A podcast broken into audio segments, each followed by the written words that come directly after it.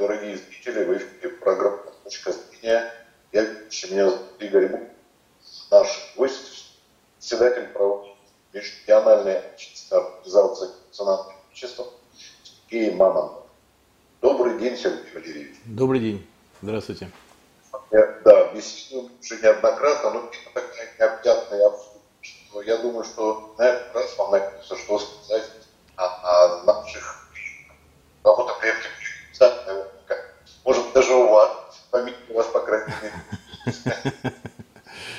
Вот. А, мы хотим поговорить о низкой роли купечества в российском обществе, о те преобразования, которые были после реформ 1861 года. Потому что до этого, помним, да, гости называли э, Садко, известный опере, те, кто не интересовался, может быть, историей, услышат арию какого-нибудь пряжского гостя, да, как да. наконец. А действительно, а, э, что произошло, что можно, что можно об этом сказать, может быть, какие-то новые сейчас данные, что в советский период как меньше говорили, не только про всех как-то меньше говорили. А, да, я с вами согласен, э, что в советский период э, о купцах говорили мало и не давали той оценки, которую, которую они заслуживали мы говорим на сегодняшний день, мы можем говорить о э, расцвете э, нашего купечества, московского купечества. Ведь Москва это был купеческий город э, изначально.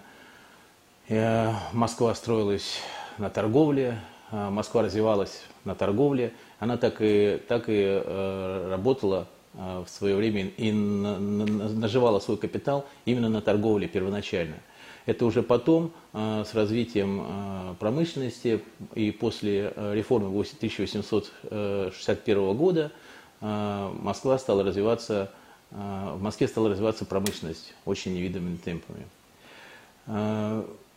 Надо в то время, как раз 800, после 861 года, когда появилась возможность привлечения крестьян в города а, на промышленные предприятия и стал отток из деревни в город э, крестьян, когда они получили вольную. А, и э, с э, научно-технической революцией, когда у нас появились паровые машины, когда начало уже развиваться электричество, начали внедрять в промышленность электричество, у нас получился промышленный бум. И многие фамилии Э, многие э, купцы э, нажили огромные капиталы, которые, ну, наверное, сравнимы с сегодняшними капиталами олигархов, нынешних олигархов. И в это время, в это время Москва, Москва, окрестности, там, Тверь начали развиваться, начали начали увеличиваться, увеличиваться население. То есть если до конца 19 года, 19 века, до кон, к концу 19 века Москва была порядка 300 тысяч человек, то после э, начала 2000 начала 20 года, 20 века вернее, э, у нас резко увеличилось количество людей в Москве за счет при, э, пришлых людей, которые пришли работать на фабрике. Это... Сергей Ильич, тут нужно что-то все-таки столица была. Это был Петербург. Ну, да. случай. Да, да, да, это не столица, конечно, конечно. Э, Москва была провинциальным городом, провинциальным городом, э, в которой правили, э, жили в основном купцы. Дворяне жили мало, потому что большая часть дворян, она жила, основное место это было Санкт-Петербург, двор был там, нужно было являться ко двору. И служба дворянская, она являлась государю. Поэтому здесь, да, здесь были усадьбы, здесь были земли, э, но это было тихое провинциальное, тихий провинциальный городок. Э, Москва купеческая. Э, кстати, очень много осталось от этой Москвы, от купеческой Москвы. То, чем мы сейчас пользуемся, то, что мы видим сейчас, да, даже здесь недалеко, и вот здесь недалеко на остатки фабрики Э, Бонджагло, есть был такой купец э, табачной фабрики, остались вот в, 20, в 10 минутах отсюда ходьбы. Э, здесь много у нас остались очень много купеческих усадьб, купеческих домов сейчас находится посольство, там, Спаса Хаус, американское посольство, это же усадьба Второго, ну, последний ее частный владелец был Второв, знаменитый купец, промышленник, как его называли, русский американец. Э, человек, который э, внедрял э, новое в России, внедрял новое производство, например, электросталь, нынешний город электросталь и завод электросталь, это строил Второв. То есть многие наши заводы, вот бывший завод Серпомолот, завод Гужона, ну его, к сожалению, уже нету, там ничего не осталось от него, только новые многоэтажки, жилые дома. А ведь это же тоже, это же купцы наши начали, начали промышленность, потом в Советском Союзе это стало развиваться, а, вышло на новый уровень, конечно, развития производства. Но основа-то купцы, завод ЗИЛ, к сожалению, тоже нету, АМО, Второв, тоже Второв и Рябушинский начали, э, э, начали производить э, повозки. Потом при, в АМО и ЗИЛ в огромное производство выросло, это, выросло это, это, этот небольшой завод. А, поэтому здесь о купцах можно говорить много, часами, о каждой фамилии, о каждой фамилии. И каждая фамилия а, по-своему ценна, каждая фамилия а, привнесла много в историю государства российского и в частности Москвы. Э, мы, конечно, знаем э, наших, ну, которых мы еще по школе изучали, купцов, промышленников, меценатов, Морозовых, династию Морозовых, Мамонтова Сава, Сава, Сава, Сава Ивановича, ну, естественно, Бахрушиных, естественно, Третьяковых. Мы их всех знаем. Но ведь кроме этого а, у нас только в Москве, только в Москве было около 200 а, ну, купцов, их тогда называли купцами, их не называли промышленниками. Промышленники, они уже были а, потом, развились на, на, в начале 20 века. А так это были купцы, миллионщики, миллионщики. Их было почти 200, больше 200 семей, купцов, миллионщиков в Москве, которые в том или ином э, проценте оставили свой вклад в развитие Москвы. И... Тут, тут еще, наверное, нужно отметить, что э, э, где сидит в кресле сам драматург наш, да, который много знаем о но она была не только в Москве, Павловские миллионы, это уже Урал. Да, да, да, да. да. Ведь не только сосредоточено Конечно, купечество это было, это было сословие, э, серьезное сословие, э, довольно-таки э, большое, и мы понимаем, что купцы, они начали свою историю с 12 веков, вот уже развивались, когда пошли династии, купеческие династии, а многие династии были с 12 века начинали. Они, конечно, ну, не все доживали до 19 до 20 веков. Естественно, а, а, смекалка, а, русская смекалка, которая давала им возможность проводить свои торговые операции, она обучалась. То есть детей, купцы своих детей обучали. Но как, наверное, везде и во все времена, не все э, дети э, шли э, в, торговлю. Многие дети пошли там, в медицину. Мы можем вот, взять, например, пример Боткиных. Знаменитый чей, торговли, чей торговец Боткин, э, которого один из трех самых крупных э, чей торговцев, Перлов, Бос, э, Боткин, его дети пошли в медицину. И больница имени Боткина нынешняя, то есть больница, изначально больница Солдатенкова, Солдатенков построил этот, э, э, Козьма Терентьевич Солдатенков построил эту больницу и для нужд города, э, то есть для всех. А, и у него был главный врач как раз Боткин, сын Боткина. А, второй сын был личным врачом императора Николая II и погиб вместе с семьей. Хотя его отпускали, он мог уйти, э, но он сказал, что я э, врач семьи, я никуда не уйду. И вместе с семьей погиб. То есть э, династии, они рано или поздно заканчиваются. То есть умирает э, родоначальник династии, который на, на своим трудом, своим потом, хлебом э, заработал э, большие деньги. Э, обычно через поколение. Или, или сыновья промотают, или э, внуки от, от, от денег а ничего не остается. Династии по мужской линии, фамилии оставались там, Шинский, Мамонтова, а по женской линии как продолжили а, По-женски, ну, вы знаете, э, купеческие сословия, это была довольно-таки э, такая тесная, э, тесная связка людей, а, она как отличалась?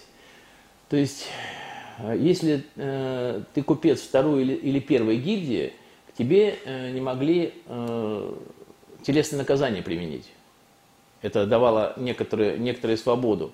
И они, э, но они все равно были ниже дворянства.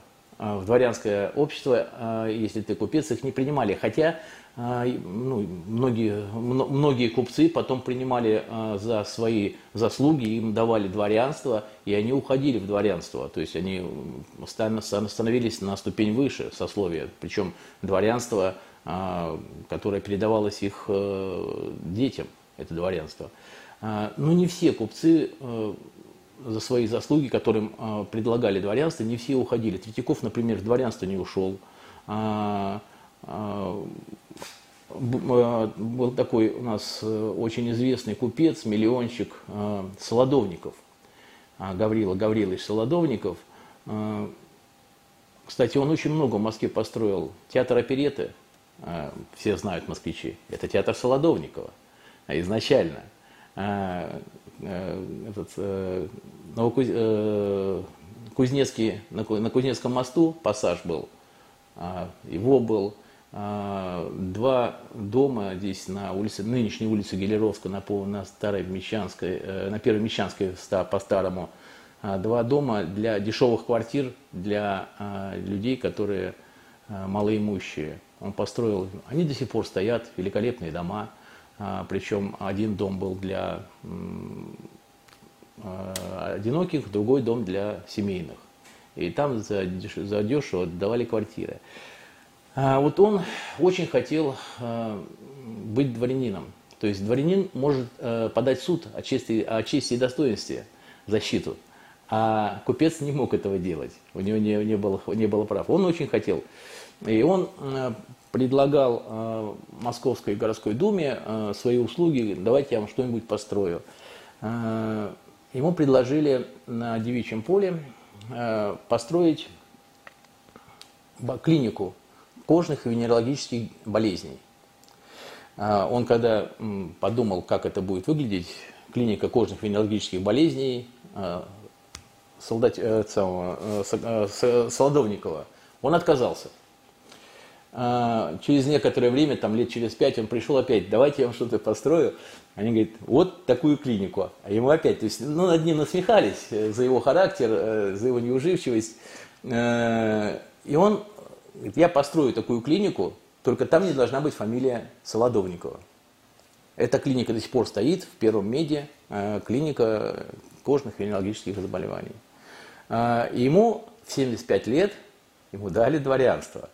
Он получил дворянство э, наследное. Личное, там же было личное, было да. естественное, да? Да, да, да, да. Но он, у, у него не личное дворянство, у него было наследственное дворянство. Да, да. И там вообще очень интересный человек, он э, очень э, такой, о нем очень много ходило историей, он, несмотря на то, что у него было 20 миллионов рублей капитал, 20 миллионов рублей капитал, он ходил в заштопанном халате, кушал обязательно вчерашний обед, все, что мы вчерашнее мы приготовили вчера, вот он тогда будет кушать. Был очень, ну как, такой скупердяй, скупердяй, в одно, для себя, для себя, для своих близких, но для общества он очень много построил, очень много доходных домов в Москве построено. Он вложил деньги в консерваторию московскую, 200 тысяч дал. И вот эта лестница в консерватории мраморная, которая показывает о том, что по белому мрамору можно идти вверх на высоты искусства. Это на его деньги, на 200 тысяч. И когда он умер, когда он умер, у него больше 20 миллионов осталось э, финансов. Это без, без имущества, просто денег, 200 миллионов. Э, своим э, детям он э, старшему сыну э, завещал 300 тысяч, младшему сыну завещал нижнее белье. И все. Свое, которое уже э, было ношенное он, он не пошел по торговой части, он стал, пошел в армию, и он вот так ему отплатил за это. А, и он э, своим родственникам, э, своим там э, слугам 800 тысяч всего отдал, а 20 миллионов он завещал на, на образование, чтобы построили там приюты, вот эти два дома, которые были построены э, уже после его смерти, два дома на улице Гелеровского, огромные дома. То есть эти все, он все отдал на, на благотворительность, 20 миллионов. Несмотря на то, что всю жизнь каждую копейку считал. Это получается даже круче, чем Билл Гейтс, да? Да, да, да. Процент, это много. Да, да функциональный компьютер. Вот, а тут вот такое. Смотрите, как они много занимались э, не только ведь искусством, вот вы меценаты, да? Да. Что да. видимо, так еще. Вообще благотворительность в целом. Эти доходные дома, потом, но очень много все равно в искусство, да, вкладывали. Это их страсть, как, что это мода тогда, поветрие, что это? Ну, вы знаете, э, искусство, э, конечно, это страсть. Конечно, это страсть. Она э, возникала по-разному. То есть э, многие э, купцы своих детей, там Третьяков, там Мамонтов, Сава, Сава, Сава Иванович, он, они ездили за границу, они учились за границей. Они там пристрастились к искусству, они там пристрастились к театру, к живописи. И э, у них это было из, от души. Это была их страсть, их жизнь. А, те же Щукины – они же ездили э, в Париж, и они знали лично многих импрессионистов. И этим они покупали у них картины, когда их никто не покупал. Когда их э, не считали за живописцами, когда их не выставляли на, на выставках, когда они жили в проголодь. А Щукины увидели свои, вот э, как они увидели, я не знаю. Ну, вот им дало, дано было увидеть что это настоящее новое искусство, которое э, принесет много, много нового, много, новый, новый жанр, новый жанр искусства, новый жанр э, в, живописи. Они начали скупать. И сейчас у нас э, в Пушкинском музее э, самая большая коллекция, одна из самых больших коллекций французских импрессионистов. И мы, конечно, здесь помогли не только нашим нашим, помогали не только нашим художникам, но и, и зарубежных спасали. К театру, ну, например, Морозов Сава Тимофеевич, тоже вот один из создателей Московского художественного театра. Ну, здесь немножко по-другому. Здесь у него была страсть к одной из артист, артисток этого театра и он помогал театру из-за этого. Но это все равно страсть. Это все равно страсть, какая она ни бывала, но она все равно страсть к искусству. или к людям, которые, окружают, которые в этом искусстве. Поэтому, э, кроме того, что э, это их было вот изначально, а вот то, что они занимались благотворительностью, э, ведь они, наверное, здесь шли не только от того, что нужно помочь людям вокруг себя, нужно помочь обществу вокруг себя. А, конечно, они хотели, они жили в этом обществе. Они хотели это общество сделать лучше, красивее, чтобы можно было в этом обществе жить им самим, и их детям. А, но здесь, наверное, еще много они об, об учебе, об обучении людей, которые будут работать у них на фабриках. Ведь а, у нас э, промышленный прогресс, он шел вперед. А, людей, которые а, были в деревне, их нужно было обучать, детишек нужно было обучать их, чтобы они могли дальше работать. Здесь, наверное, еще и такое практическое было а, направление в этом. И они недаром, они очень много а, училищ, а, школ а, на свои деньги строили и содержали. Причем содержали, деньги давали на, там, на 20, на 30 лет вперед, чтобы содержание лежало э, в каком-то там банке, и оттуда каждый год шло на содержание этого учебного заведения. Ну, они еще и на революции. Да. Вот, это тоже было, может быть, обусловлено тем, что там были староверы, отчасти. Вот, по крайней мере, среди московского купечества, сколько я то, что мне удавалось читать, там значительно. В отличие от, от, от Санкт-Петербурга, где чиновники были связаны с иностранным капиталом, у нас были наши вот, староверы российские. Да, здесь э, староверы, конечно, я не знаю, почему э, у них это получилось. Или из-за того, что у них это все-таки уклад был очень, э, э, скажем, правильный в смысле общения между собой. Ведь купцы не заключали между собой, зачастую, не заключали между собой никаких контрактов. Они пожимали друг другу руки, перекрестились и все. И договаривались на этом, это было слово нерушимое. Честное купеческое. Да, честное купеческое, да. И вот, э, вот этот э, термин о том, что стереть порошок-то, это же пошел тоже от купцов. А, я говорил, да, на тот раз? Нет? Э, ну, повторю еще раз. Э, э, в Московском купеческом обществе, было такое Московское купеческое общество, утверждено было Екатериной II в 1785 году. Здания сохранились до сих пор. Московское купеческое общество на, на Новой площади, дом 8, дом 10. В одном из зданий как раз Русское географическое общество сейчас располагается. Там, в этом обществе, у них то есть э, касса была, касса, как у нас сейчас называется, касса взаимопомощи. То есть э, можно было на какие-то проекты там взять деньги и через какое-то время вернуть. Причем это было безпроцентное.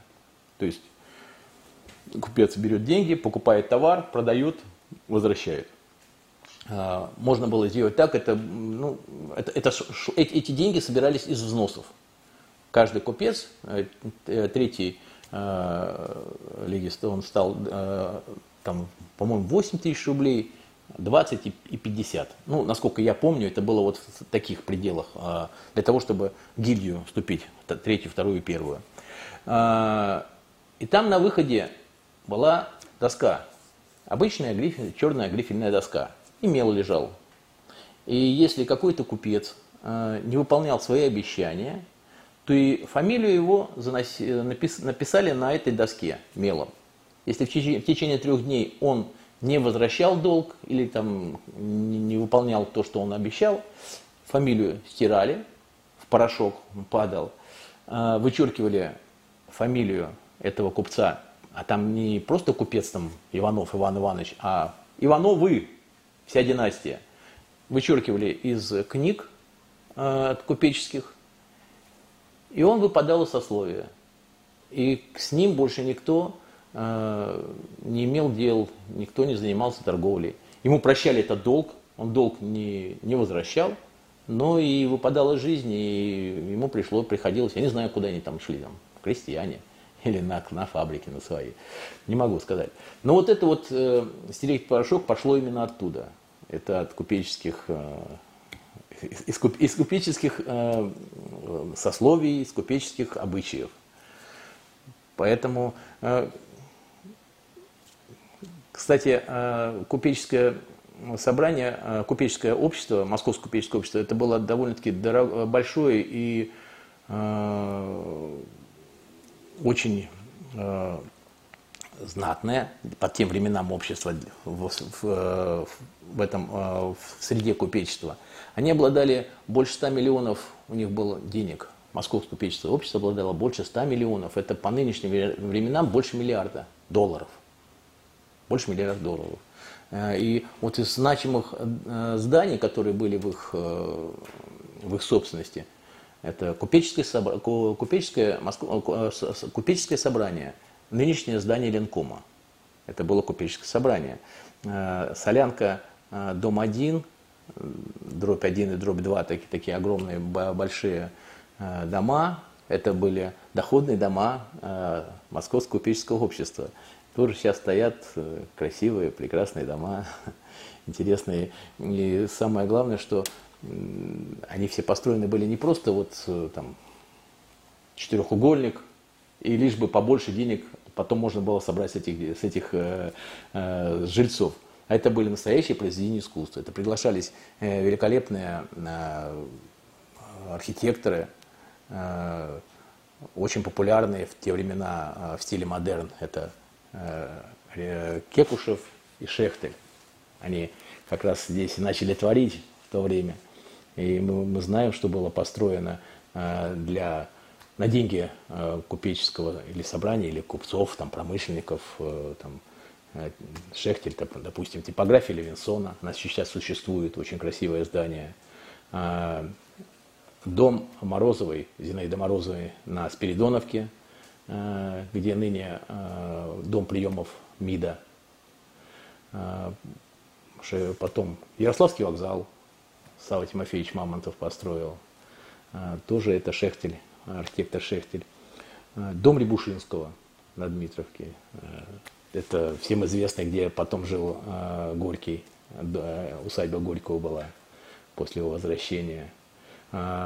Кекушев, тоже мы можем знать, гостиница «Метрополь». Тоже деньги Савы, Савы Ивановича Мамонтова, архитектор Лев Кекушев. Потом у него много было таких небольших домов. Вот на Остоженке был его дом, дом его жены Кекушева э, Анны.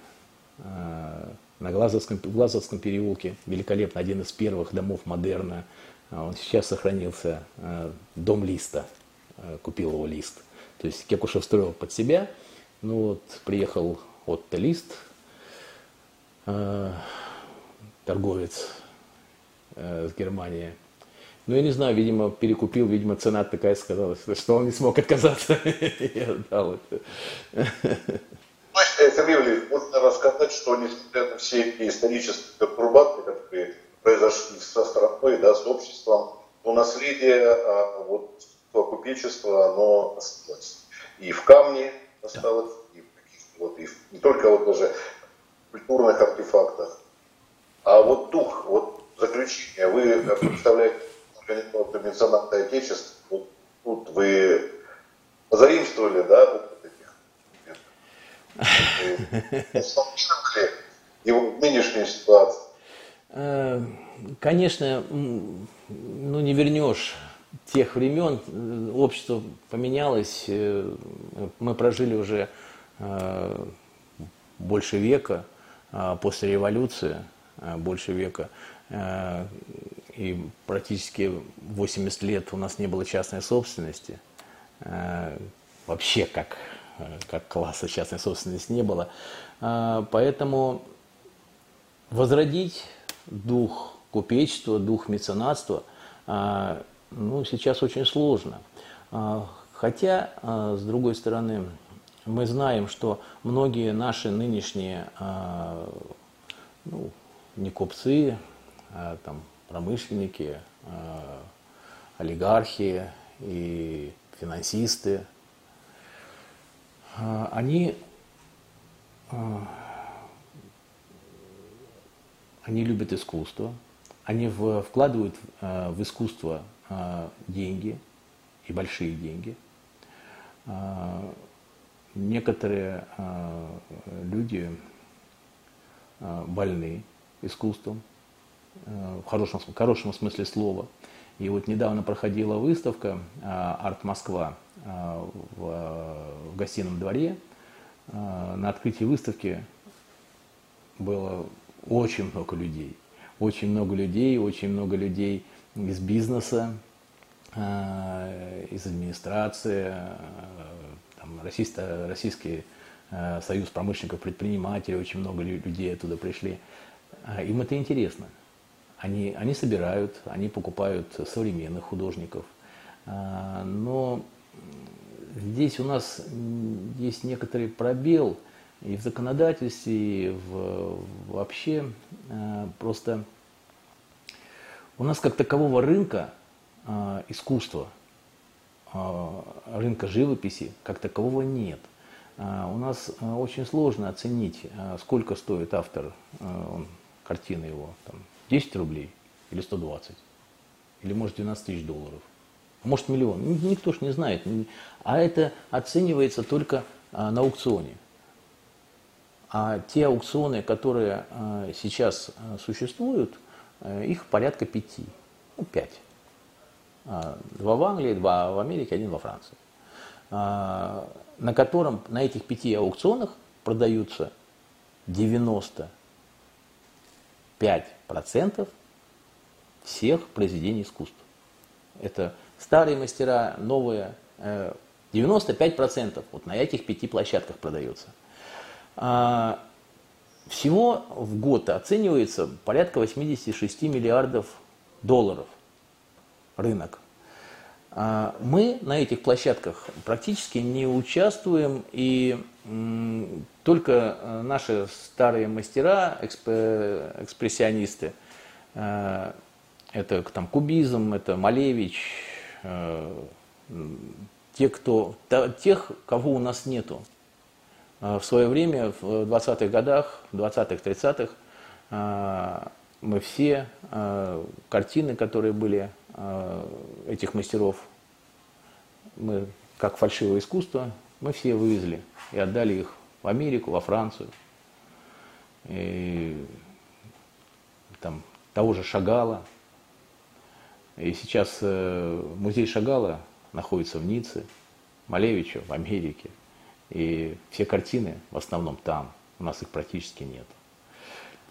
А, для того, чтобы э, вот это наш, наше искусство, которое на сегодняшний день существует, у нас есть, у нас есть очень хорошие молодые ребята, которые а, пишут э, в интересной манере, которые продаются.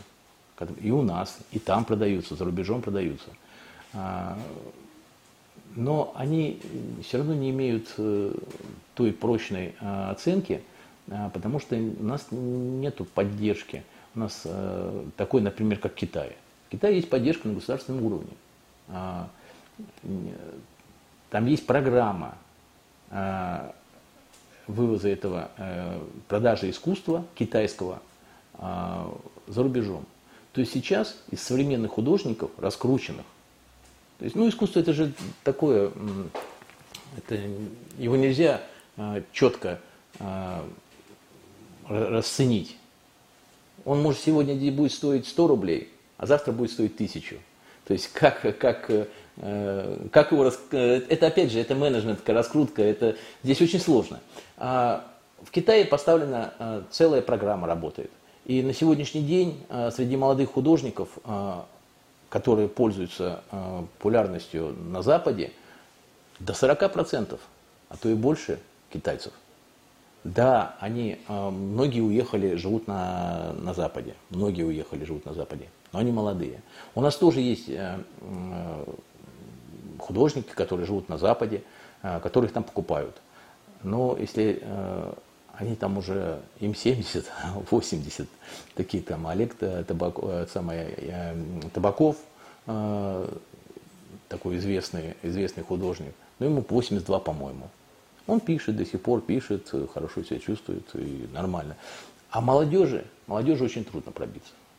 А, ну, художник что? Это ему нужна мастерская, ему нужно э, краски, холст, а некоторым холст не нужен, они пишут там в других материалах. Э. Ну, для того, чтобы им это сделать, нужны деньги, их нету. Им приходится как-то вот выкручиваться. Э, здесь сложно, поддержки такой, такой нет поддержки, какая была раньше. Нет, ну дает московский э, там, союз художников и Российский союз художников, дают им э, помещения, дают э, мастерские, но очень мало. Художников много, художников много хороших художников. А, пробиться очень Еще тяжело. Нужен, наверное, такой веник, как Гегель, да, который вот да, такое. да, да, да, да, да, да. Конечно, конечно, конечно, ну, нужен, да. А, если э, будет возможность э, выставлять молодых художников на э, западных площадках и дальше их показывать, ведь их никто просто не знает. Он может быть талантливый, он может быть супер талантливый, но его знает вот, окружение его, и все. А для того, чтобы его знало, для того, чтобы его можно было оценить и растиражировать и продавать, его нужно выставлять. Здесь очень большая проблема. А, на самом деле и картины, и галереи, э, галереи это а, картины, которые на сегодняшний день существуют, а, вот, которые существуют больше 30 лет, их осталось 3 или 4. Остальные все ушли, рассыпались, э, потому что не продается, дорого аренда и очень сложно. Если э, есть, конечно, там какой-то меценат, да, можно раскрутиться как гараж, современный, музей современного искусства, музей Зверева. А, но это все кто-то должен финансировать. Если мы таких людей не найдем, которым это будет интересно, э, которые будут понимать, что они э, деньги эти вложат там, в, там, в какую-то галерею там, или музей, и они отдачу, скорее всего, не получат. Скорее всего, не получат. Вот э, с такими людьми сложнее. Сложнее. Но я думаю, что мы растем, э, и мы в, коне, в, в дальнейшем, я думаю, что мы все равно к этому придем, и придем к тому, что э, каждый человек, э, который там заработал свои деньги, он э, должен оставить о себе память. Если он не оставит о себе память, то он, считаете, прожил жизнь зря. А память о нем только в том, что он создаст своими руками, в том, что он э, поможет кому-то, тому же художнику или, не знаю, артисту. А, а может просто человеку, э, который сидит рядом, рядом у него на скамейке около дома. Наверное, так. Спасибо большое за беседу, Сергей Валерьевич. Я думаю, что поговорили днем, аж говорю, необъятно. Необъятно. Ну, даже без... Так вот наша жизнь строит. Мы выдали. Всем хорошего, здоровья, победите, успеха. Спасибо. Спасибо. Вам также. Здоровья самое главное. Здоровья. До свидания.